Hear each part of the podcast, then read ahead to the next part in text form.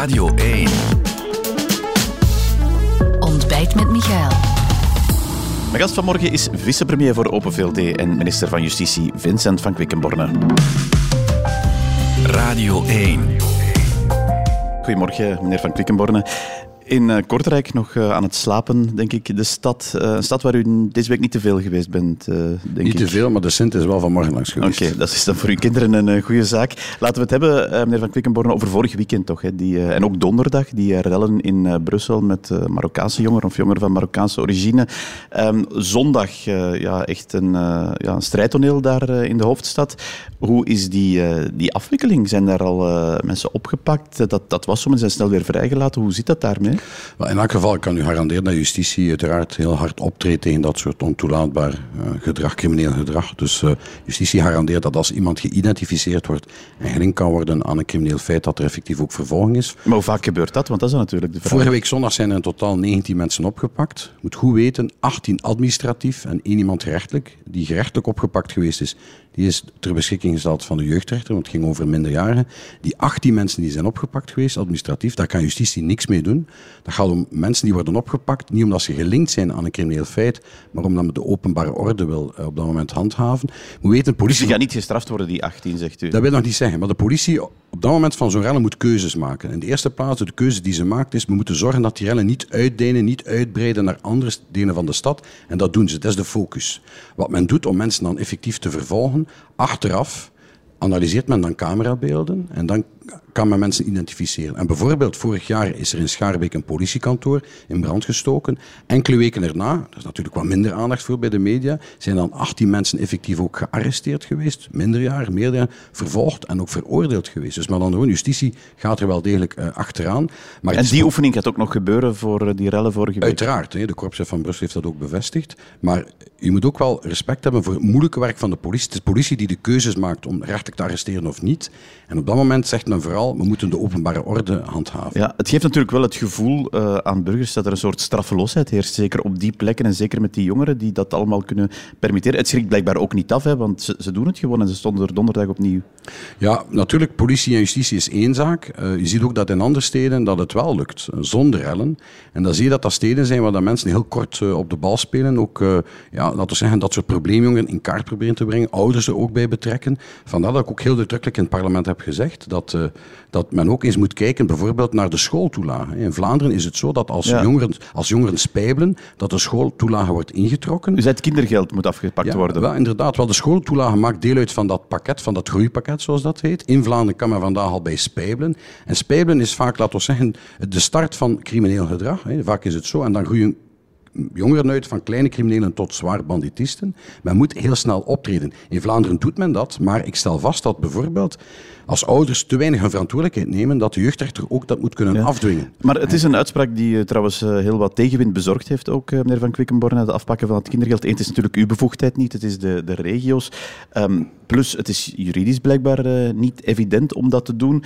Plus, ja, daarmee gaat u natuurlijk die straffeloosheid, of dat idee van straffeloosheid niet, niet oplossen natuurlijk. En u speelt in de kaart misschien van, van partijen die aan het uh, uiteinde van het spectrum staan. Nee, absoluut niet. Hè.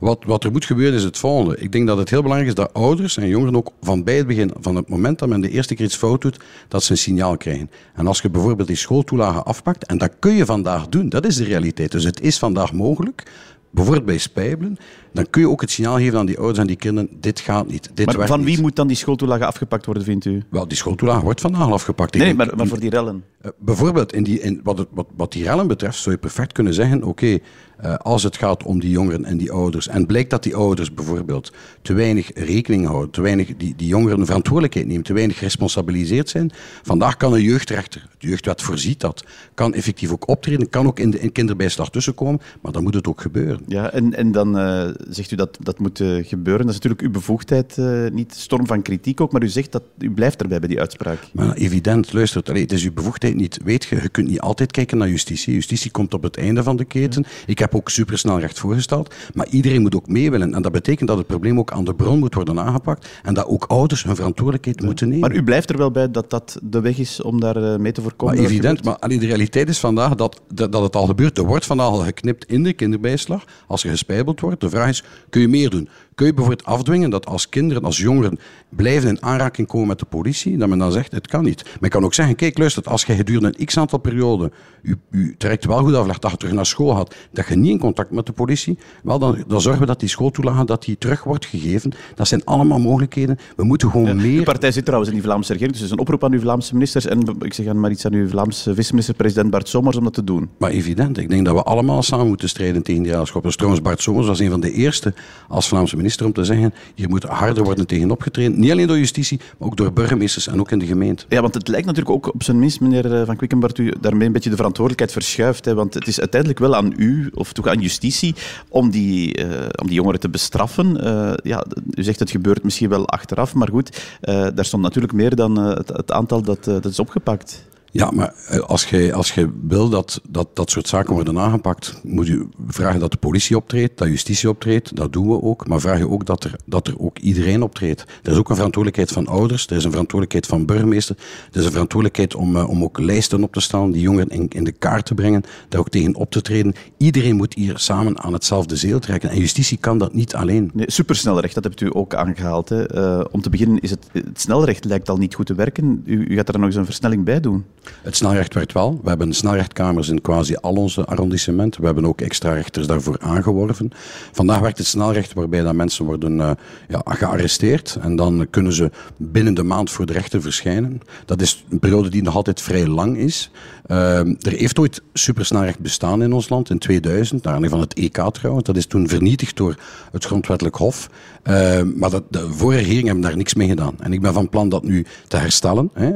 we zijn van plan, de teksten zijn klaar, worden volgende week voor de eerste keer in de schoot van de regering besproken. En die idee is de volgende, dat als al iemand wordt gearresteerd, dat hij wordt aangehouden voor zeven dagen en dat hij dan effectief voor de rechter verschijnt. Uiteraard onder strikte voorwaarden. Het moet gaan over wel bepaalde feiten. Bijvoorbeeld de rellen die u gezien heeft als men geweld pleegt tegen politie, tegen journalisten, auto's in brand steekt, daar komt het voor een aanmerking. Het moet op heterdaad betrapping zijn en uiteraard moet de persoon ook uh, bekennen. Ja, dus in, in het geval van die rellen zou dat supersnelrecht volgens u efficiënt zijn? Dat zou kunnen, op voorwaarde dat de politie op dat ogenblik ook effectief gerechtelijke arrestaties uh, doet. Dat betekent dat de politie mensen eruit haalt waarvan bewezen is de aanwijzingen zijn dat ze criminele feiten hebben gepleegd. Bijvoorbeeld een persoon die met stenen gooit naar de politie, een persoon die bijvoorbeeld vernielingen uh, aanbrengt op openbaar domein, pers personen die, die met dranghekken gooien naar de politie. En dat soort feiten zou je effectief mensen kunnen uh, brengen voor de rechter met supersnelrecht. Ja, teksten die bijna klaar zijn, zegt u, hè, want ze, ze komen ja. van bijna twintig jaar geleden.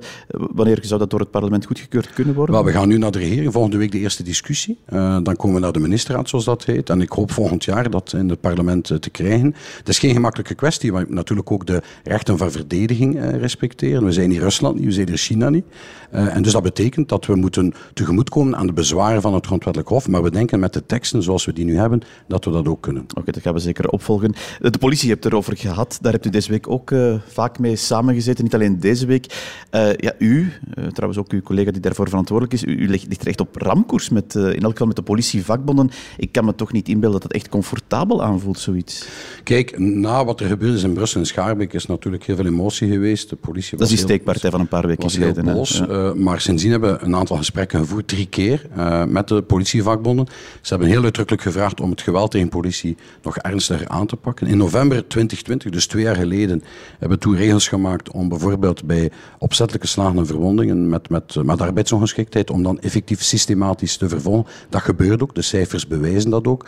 Maar ze hebben ook gevraagd om andere vormen van geweld, bijvoorbeeld weerspannigheid, hè, die met gewonden, om daar ook tegen op te treden, om daar ook uh, ja. ernstig tegen op te treden. En ook daarover hebben we nu afspraken gemaakt. En ik heb de indruk, en dat is ook gebleken uit de reacties van de politievakbonden achteraf, ja, dat, dat, Ze nu, dat ze nu gematigd tevreden zijn met het Ja, met mij klonken ze toch niet gematigd tevreden, in alle eerlijkheid? Dat is geen wat ze gezegd hebben na de discussie over het geweld tegen politie. Uiteraard is ook een ander debat aan de gang. Het gaat ook over het loonakkoord, ja. over de afspraken die we daar gemaakt hebben. Ja, en daar is er minder tevredenheid over bij de politie. Is daar nog ruimte voor uh, marge voor onderhandelingen? Kijk, we hebben daar lang over gediscussieerd in de regering. Uh, we gaan die mensen, en terecht ook, uh, bovenop de index. Een van de weinige beroepsgroepen die iets bovenop krijgen. 2000 ja, euro per jaar. Het is natuurlijk al jaren geleden dat die mensen iets extra gekregen ja, hadden. maar goed, maar we doen het wel. Maar je moet ook rekening houden, want dat is dan uw volgende vraag, met de budgettaire context van, van ons land. En we hebben gezegd, we gaan dat loonakkoord, we gaan dat spreiden over een periode van drie jaar. Hè. Maar we, we geven dat ook. Tegelijkertijd hebben we ook gevraagd om het systeem waarbij dat zij aan 58 jaar kunnen stoppen met werken, 58 jaar, om dat stap voor stap eh, af te bouwen. En dat is de deal die we gemaakt hebben met de regering. En die deal gaat ook stand houden. Ja, dus daar is voor de politievakbonden ook geen ruimte meer om, om nog toegevingen te doen. We hebben een discussie gehad met hen, met de minister van Binnenlandse Zaken, met de eerste minister en mijzelf. We hebben duidelijk gemaakt dat dat ons standpunt is. En er is dus geen ruimte meer voor te onderhandelen? Dat is ons standpunt. Oké, u hebt het over de politie gehad, die daar een moeilijke relatie mee heeft. Ik kan me inbeelden in uw partij dat de relaties ook niet bijzonder uh, vlot verlopen na het ontslag van Eva de Bleker? Dat is een moeilijke periode geweest, laten we eerlijk zijn. En in het parlement, de begroting is een heel belangrijk werkstuk. Als je dan vaststelt dat er een materiële fout gebeurd is, waarbij dat je ja, een begroting indient die niet conform is de afspraken die we gemaakt hebben, dan is dat moeilijk Maar u zegt nu al veel dat uh, eigenlijk intussen al achterhaald is. Hè? Want die uh, begroting en dan vooral het, uh, de uitgaven die een permanente verlaging van de BTW zou kosten, die materiële fout, ja, het is de premier zelf die gezegd heeft, ja, dat gaat wel iets kosten, dat is niet budgetneutraal. Ja, maar eerst en vooral de Europese Commissie en ook het Rekenhof hebben gezegd dat de manier waarop dat de premier dat wil inschrijven in de begroting, dat dat de juiste manier is. Met andere woorden, dat je dat moet inschrijven tot einde maart. Dus, ja. die, die, dus die, die btw-verlaging loopt tot dan en niet langer, want dat is ook wat die begroting we gaan die, We hebben afgesproken dat als we de btw-verlaging willen verlengen, hè, dat we dan ook moeten werk maken van een accijnshervorming. De minister van Financiën zal deze maand komen met een wetsontwerp om, om te zeggen ja. hoe die accijnshervorming eruit ziet. En dan gaan we die beslissing nemen. Ja, als de gasprijzen permanent lager zijn, dat gaat niet eind maart zijn. Nee, maar oké, okay, we sluiten ook niet uit dat we eventueel die btw-verlaging nog tijdelijk wat verlengen. Ja, maar dat is toch wat mevrouw de Bleker... Dat is nu toch nee, exact wat mevrouw nee, nee, de Bleker in haar begroting had nee, nee, nee, nee, nee, je moet de feiten kennen. Wat er was gebeurd, is dat men had ingeschreven dat de btw-verlaging permanent zou zijn voor de komende jaren en dat er geen enkele accijnshervorming ja. zou komen. Dat zal niet het geval zijn. Die accijnshervorming zal er komen. Dat zal stap voor stap uh, Maar die gebeuren. is er niet eind maart. Dat is toch net het punt nee, u zegt dat, nee, u zegt maar dat. Ik zeg dat niet alleen, dat zegt iedereen. Nee, dat is niet waar. De accijnshervorming wordt voorbereid door de minister van Financiën deze maand. En we gaan zien wanneer dat we die kunnen starten. We kunnen die eventueel al starten in april van volgend jaar. Bijvoorbeeld voor bepaalde type gebruikers. En dan stap voor stap die opbouwen. Dus u zegt nu dat eind maart, als, als deze maatregel uh, verloopt en moet, moet verlengd worden, dat die accijnsverandering, uh, aanpassing van accijnsen, dat die dan al doorgevoerd zal Zouden kunnen worden? die eventueel inderdaad stap voor stap kunnen beginnen invoeren, ja. Want dat is dan toch weer wat uh, in tegenspraak met wat uw premier de nee, absoluut week niet. Alles hangt af natuurlijk van de prijzen. Ja. We hebben geen glazen bol. We weten niet wat de situatie op dat ogenblik zal zijn. Dat is onzekerheid die ook bestaat in vele andere landen. Maar het punt is dat zowel de commissie als het Rekenhof hebben gezegd, wat de premier heeft gezegd, is ook de juiste versie Ja. van de feiten. Wat u doet uitschijnen is dat er een soort contradictie bestaat tussen de, de versie van uw staatssecretaris destijds, mevrouw De Bleker, en, en die van de premier.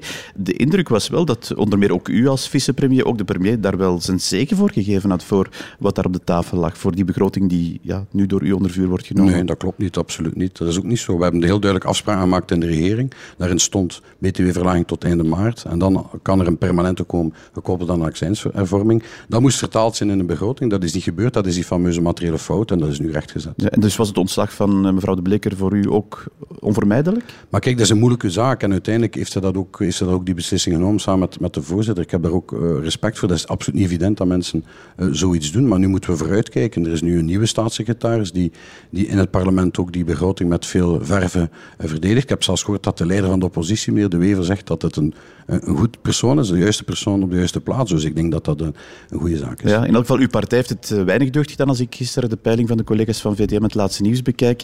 Slechtste peiling ooit, 9%. Dwergpartij staat er in, uh, in de krant. Kijk, die peiling, we hebben, uiteraard is dat geen goede peiling. Als je als partij de, de, de regering ook leidt, dan ben je ook verantwoordelijk voor hetgeen wat er gebeurt. Dat waren geen goede weken. En iedereen weet dat als je terug vooruit wil gaan, dat je moet werken, dat je resultaten moet boeken met die regering. We hebben nu een agenda uitgezet voor de komende maanden ook met de regering. Ik denk dat dat moet lukken. Uh, en, en moeilijke perioden zijn er ook af en toe. Uh, we zien ook dat inderdaad partijen in het centrum stemmen verliezen aan, aan, aan partijen in, in, in de ja. extremen. En dus we weten zeer goed wat je moet doen. Werken, nederig zijn en vooral resultaten boeken. Ja, ik denk dat het Isolde van den Einde is die vandaag in de krant naar aanleiding van die peiling schrijft en ook naar aanleiding van het ontslag van mevrouw De Bleker. U mist geloofwaardigheid, uw partij, dat is het. Ik denk dat je vooral moet zorgen dat je resultaten boekt. Maar dus, snapt u dat of, of u zich daarin vinden? Maar ik denk dat je wat vooral moet doen, als, die periode is niet goed geweest. We kunnen daar lang bij blijven stilstaan. Ja, het gaat over geloofwaardigheid, hè. dat is iets wat, wat ja, gewoon weg is. Geloofwaardigheid boek je door resultaten te boeken. Ik denk dat we heel sterk gepresteerd hebben tijdens die coronaperiode. Ik denk dat we ook getoond hebben met die energiecrisis wat we kunnen doen. Mensen verwachten nu ook stappen vooruit in tal van dossiers. Denk onder meer aan de verlenging van de kerncentrales, wat er beslissingen moeten worden genomen, die accijnshervorming die er moet komen. Maar als we die dingen doen, ja, als partij bouw je geloofwaardigheid op door resultaten te boeken. Ja, en dat betekent dus dat u ervan uitgaat dat die volgende peiling dat die terug goed is? Wel, de peiling, peilingen zijn natuurlijk allemaal zeer relatief. U moet weten, we- het resultaat wat we nu hadden was de peiling van twee keer geleden. Ondertussen waren we gestegen, gaat het terug naar beneden. Maar maakt u zich daar geen zorgen voor, voor het resultaat van uw partij bij verkiezingen? Ik denk wat dat voor mij vooral telt is, kun je resultaten boeken, maak je het verschil. Zorg ervoor dat in het parlement ook het verschil wordt gemaakt. Op mijn departement op justitie doen we dat ook. We voeren sinds kort de korte straffen uit, voor de eerste keer in 50 jaar. We openen nieuwe gevangenissen, er is het nieuwe seksueel strafrecht, er komt een nieuw strafwetboek aan. Op justitie gebeurt er heel veel, ook in digitalisering. Dat is zo. We moeten dat nu ook doen met de Hanse Oké, daar gaan we zeker ook op volgen. Tot slot, eh, meneer Van Quickenborne, iets waar we het niet over gehad hebben, waar de, ook wel dominant is, ook in uw persoonlijk leven heeft dat wel een impact, is die strijd tegen drugs. Eh, daar, eh, ja, dat, is- dat is iets wat niet stopt, hè, want nu komen er eh, nieuwe varianten. U hebt daar gisteren ook voor samengezeten. Wat is dat precies? Ja, fentanyl, hè, dat is het grote probleem in de Verenigde Staten. Fentanyl is een drug die 50 keer dodelijker is dan heroïne. Vorig jaar zijn in de Verenigde Staten bijna nou, 100.000 mensen overleden aan fentanyl. 3 milligram is gewoon dodelijk, dat is levensgevaarlijk. We zien dat in de Baltische Staten en Is het al bij ons Oost-Europa. zichtbaar ook? In de Baltische Staten en Oost-Europa wordt het, wordt het versneden. En ja, de Verenigde Staten waarschuwen ook voor transporten na- naar hier. Eh, ja, onze douane doet er alles aan om dat goed in de, in de gaten te houden, dat is evident. We hebben ook een, een anti-narco-coalitie afgesloten met Nederland en een aantal landen in Europa. En met Amerika werken we samen, want dat is levensgevaar. Dus we moeten er alles aan doen om dat tegen te houden hier aan de poorten van Europa. Ja, en lukt dat of is, is dat al aan de orde? Op dit ogenblik lukt dat. hè. We zien natuurlijk wel dat hier en daar, bijvoorbeeld precursoren, dat zijn, ja, dat zijn bestanddelen die worden, die worden wel gevonden door de douane. Maar het is zeer waakzaam zijn. En intussen moeten we die strijd blijven, blijven opvoeren. U weet dat we tal van acties ondernemen. De operatie SkyCC, waarbij dat we al die berichten hebben ontcijferd, hebben ons leads gegeven naar heel grote drugsbaronnen. Er worden ook heel veel mensen opgepakt. Onze gevangenissen puilen uit van de mensen die aangehouden zijn. Het is een heel moeilijke strijd, maar Italië heeft ons geleerd in de strijd tegen de maffia dat je die strijd kunt, dat je die kunt winnen als je voldoende met heel veel doorzettingsvermogen eh, verder doet. En die is vergelijkbaar voor u met die strijd tegen drugs, hoor ik. Evident, het gaat om drugs die heel gevaarlijk zijn. Oké, meneer Van Quickenborne, dan dank ik u voor dit eh, gesprek en laat ik u terug naar uw kinderen gaan die eh, de Sint aan het vieren zijn. Dit was Ontbijt met Michael, een podcast van Radio 1. Ontdek nog meer podcasts van Radio 1 in onze app en op radio1.be.